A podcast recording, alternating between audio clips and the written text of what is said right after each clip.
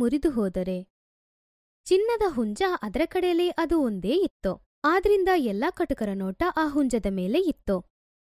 ಕಾಲಾಕೋತಿನೂ ಅದರ ಕಡೆಯಲ್ಲಿ ಅವನ ಒಬ್ನೇ ಇದ್ದ. ಆದ್ರಿಂದ ಮೃಗಾಲಯದಲ್ಲಿ ಇರುವ ವ್ಯಕ್ತಿಗಳು ಅದನ್ನು ಹೇಗಾದ್ರೂ ಹಿಡಿಬೇಕು ಅಂತ ಅಂದ್ಕೊಂಡಿದ್ರು. ಕೆಂಪು ಸೇಬುವಿನ ಮರದಲ್ಲಿ ಕೆಂಪಾದ ಸೇಬುಗಳು ಬಹಳ ಇತ್ತು. ಆ ಮರದ ತರ ಬೇರೆ ಯಾವ ಮರನೂ ಅಲ್ಲಿ ಇರಲಿಲ್ಲ. ಆದ್ರಿಂದ ಹಣ್ಣು ಮಾರುವವನಿಂದ ಸ್ಕೂಲ್ ಮಕ್ಕಳು ತನಕ ಆ ಹಣ್ಣಿನ ಮೇಲೆ ಅವರಿಗೆ ದುರಾಸೆ ಇತ್ತು. ಆದ್ರೆ ಅವರು ಮೂವರೂ ಸೇರ್ಕೊಂಡು ಏನ್ ಐಡಿಯಾ ಮಾಡಿಟ್ಟಿದ್ರು ಅಂದ್ರೆ, ಬೇರೆ ಯಾರೂ ಅವರಿಗೆ ತೊಂದರೆ ಕೊಡದ ಹಾಗೆ. ಯಾವತ್ತಾದ್ರೂ ಕಟಕ ಹುಂಜವನ್ನು ಹಿಡಿಯೋದಕ್ಕೆ ಬರುವಾಗ, ಮರ ಹಣ್ಣುಗಳನ್ನು ಬೀಳಿಸಿ ಅವನ ಧ್ಯಾನವನ್ನು ಬೇರೆ ಕಡೆ ಎಳೆಯುತ್ತಿತ್ತು. ಆ ಸೇಬುವಿನ ವಾಸನೆನೇ ಹಾಗಿತ್ತು, ಮೊದಲು ಕಟುಕ ಆ ಸೇಬನ್ನು ತಿನ್ನೋಕ್ ಶುರು ಮಾಡಿದ. ಆಗ ಮರದಲ್ಲಿ ಕೂತ್ಕೊಂಡಿರುವ ಕೋತಿ, ಎರಡು ಮೂರು ಕಾಯಾಗಿರುವ ಸೇಬನ್ನು ಕಿತ್ತು ಆ ಕಟುಕನ ಮೇಲೆ ಹಾಕ್ದಾಗ ಅವನು ತಲೆ ಸುತ್ತಿ ಕೆಳಗೆ ಬಿದ್ಬಿಟ್ಟ. ಕೊನೆಗೆ ಅವನು ಮರದ ಮೇಲೆ ನೋಡಿದಾಗ ಕೋತಿ ಆ ಹುಂಜವನ್ನು ಬೆನ್ನಿನ ಮೇಲೆ ಕೂರಿಸ್ಕೊಂಡು ಅವನನ್ನು ನೋಡಿ ತಮಾಷೆ ಮಾಡ್ತಿತ್ತು. ಕಟುಕ ಸೋತ್ಹೋಗಿ ಅಲ್ಲಿಂದ ಹೋಗುವಾಗ ಅವನಿಗೆ ನೆನಪಾಯಿತು, ಅವನ ಚೀಲ ಅವನ ಕೈಯಲ್ಲಿಲ್ಲ ಅಂತ. ಅವನ ಚೀಲ ಎಲ್ಲಾ ಸಾಮಾನುಗಳ ಜೊತೆ ಮರದ ಕೊಂಬೆಯಲ್ಲಿ ಸಿಕ್ಕಾಕೊಂಡಿತ್ತು. ಆಗ ಆ ಮರ ಅದನ್ನು ಅಲ್ಲಾಡ್ಸ್ತಿತ್ತು, ಅವನ ಅವಸ್ಥೆಯನ್ನು ನೋಡಿ ನಗಾಡ್ತಿತ್ತು. ಮೃಗಾಲಯವನ್ನು ಸೇರಿದವರು ಕೋತಿಯನ್ನು ಹಿಡಿಯುವುದಕ್ಕೆ ಬರುವಾಗ ಆ ಮರ ಕೋತಿಯನ್ನು ಅದರ ಕೊಂಬೆಗಳು ಎಲೆಗಿಲಿಂದ ಬಚ್ಚಿಡ್ತಿತ್ತು ಆಗ ಯಾರ ಕಣ್ಣಿಗೆ ಕೋತಿ ಕಾಣಿಸೋದಿಲ್ಲ. ಕೆಳಗೆ ಹುಂಜ ಅದರ ರೆಕ್ಕೆಗಳನ್ನು ಬಡಿದು ಅಲ್ಲಿದ್ದ ಧೂಳನ್ನು ಎಬ್ಬಿಸ್ತಿತ್ತು. ಆ ಧೂಳಲ್ಲಿ ನಿಂತ್ಕೊಂಡಿರುವ ಅವರಿಗೆ ಉಸಿರಾಡಲು ಕಷ್ಟವಾಗ್ತಿತ್ತು. ಕೊನೆಗೆ ಸೋತೋಗಿ ವಾಪಸ್ ಹೋದ್ರು. ಆಗ ಮರ ಹಣ್ಣಾಗಿರುವ ಒಂದು ಹಣ್ಣನ್ನು ಕೆಳಗೆ ಹಾಕಿ ಅವನು ಜಾರಿ ಬೀಳುವ ಹಾಗೆ ಮಾಡಿತು. ಅವನು ಹಾಗೆ ಕೆಳಗೆ ಬಿದ್ದು ಹೇಗೋ ಅಲ್ಲಿಂದ ಹೋಗುವಾಗ ಅವನಿಗೆ ನೆನಪಾಯಿತು, ಕೋತಿಯನ್ನು ಹಿಡಿಯುವ ಬಲೆ ಈಗ ಆ ಹುಂಜದ ಬಾಯಲ್ಲಿ ಇತ್ತು. ಆಮೇಲೆ ಹುಂಜ ಮರದ ಮೇಲೆ ಇರುವ ಕೊಂಬೆಯಲ್ಲಿ ಕೂತ್ಕೊಂಡಿತ್ತು. ಸ್ವಲ್ಪ ದೂರ ಹೋದ್ಮೇಲೆ ಅವನಿಗೆ ಹುಂಜಾವಿನ ಧ್ವನಿ ಕೇಳಿಸ್ತು. ಕಕ್ರಕ್ಕ ಕಕ್ರಕ್ಕ ಹಾಗೆ ಶಬ್ದ ಮಾಡಿದಾಗ ಅವನಿಗೆ ಅದು ಅವನನ್ನು ತಮಾಷೆ ಮಾಡುವ ರೀತಿ ಅನ್ನಿಸ್ತು. ಇದೇ ರೀತಿ ಹಣ್ಣು ಮಾರುವವ ಹಾಗೂ ಮಕ್ಳು ಆ ಮರದಲ್ಲಿ ಹಣ್ಣು ತೆಗೆಯುವುದಕ್ಕೆ ಬಂದ್ರೆ ಆಗ ಅವ್ರ ಮುಂದ್ಗಡೆ ಆ ಕೋತಿ ಬಂದು ನಿಂತ್ಕೊಳ್ತು. ಕೋತಿ ಅವ್ರ ಮುಂದೆ ಹಾಗೆ ಹೀಗೆ ಸುತ್ತಾಡ್ಕೊಂಡು ಅವರನ್ನು ತಮಾಷೆ ಮಾಡ್ತಿತ್ತು. ಅದನ್ನು ನೋಡಿ ಅವರು ಮರದ ಪಕ್ಕದಲ್ಲಿ ಕೂಡ ಬರ್ಲಿಲ್ಲ.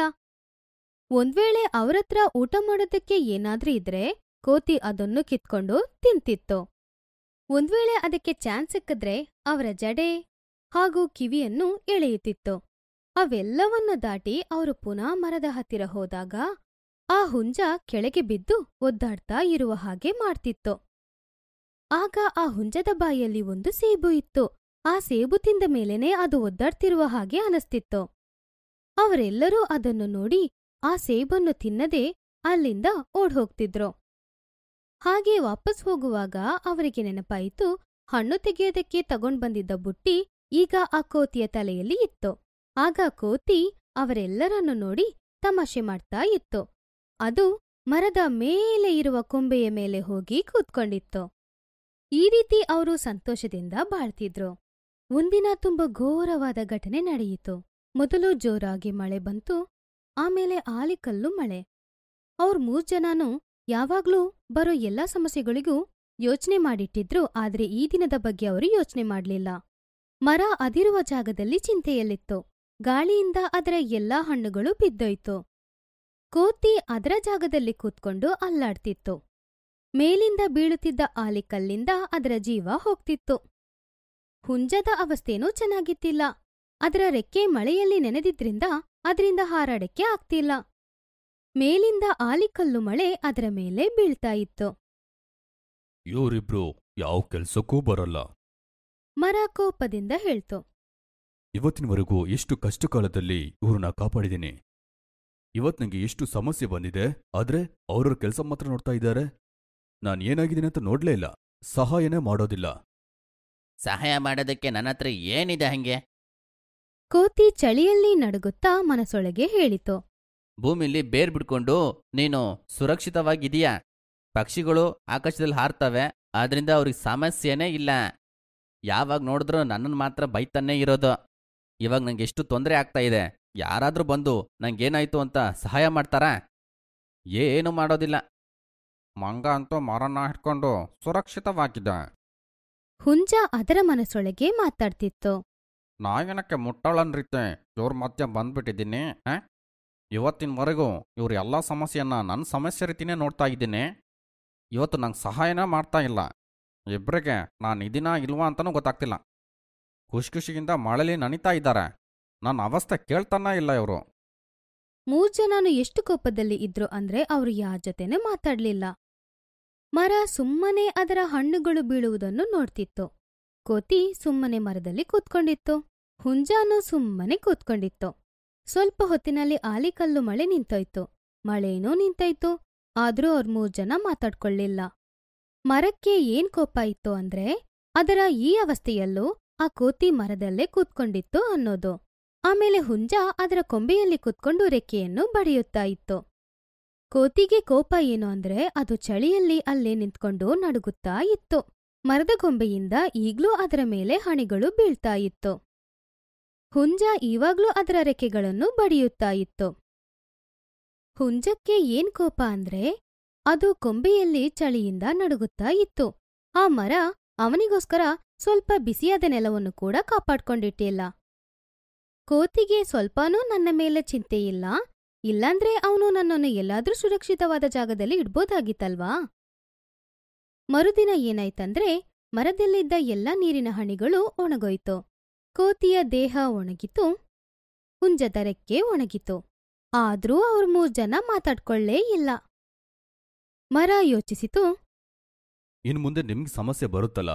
ಆವಾಗ ನಿಮ್ಮನ್ನ ನೋಡ್ಕೋತೀನಿ. ನನ್ನ ಮಾತ್ರ ನೋಡ್ಕೊಂಡು ನಿಮಗೆ ಸಹಾಯ ಮಾಡೋದೇ ಇಲ್ಲ.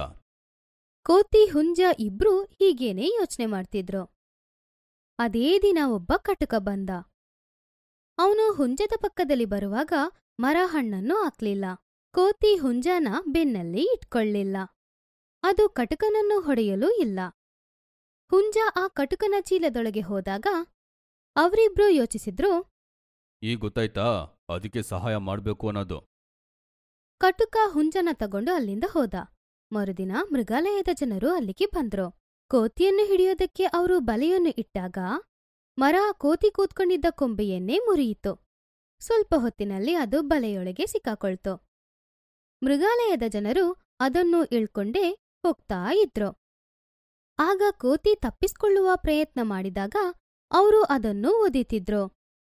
ಮರ ಅದರ ಅವಸ್ಥೆಯನ್ನು ನೋಡಿ ನಗಾಡ್ತಿತ್ತು. ಆಮೇಲೆ ಮನಸ್ಸೊಳಗೆ ಯೋಚಿಸಿತು ರಾತ್ರಿಯೆಲ್ಲ ಇದನ್ನ ಬೋನಲ್ಲೇ ಇಟ್ಟಿದ್ರೆ ಆವಾಗ ಬುದ್ಧಿ ಬರುತ್ತೆ. ದೊಡ್ಡ ಮಂಗಾಂತ ಅಹಂಕಾರ. ಮರುದಿನ ಜನರೆಲ್ಲರೂ ಆ ಮರದಲ್ಲಿರುವ ಹಣ್ಣನ್ನು ಕೀಳೋದಕ್ಕೆ ಬಂದಿದ್ರು. ಅವರು ಕಲ್ಲಿಂದ ಕೊಂಬಿನಿಂದ ಮರವನ್ನು ಹೊಡಿತಿದ್ರು. ಆದ್ರೆ ಆ ಮರದಿಂದ ಅದನ್ನು ತಡ್ಕೊಳ್ಳಕ್ಕಾಗ್ಲಿಲ್ಲ ದಡ್ ದಡ್ ದಡ್.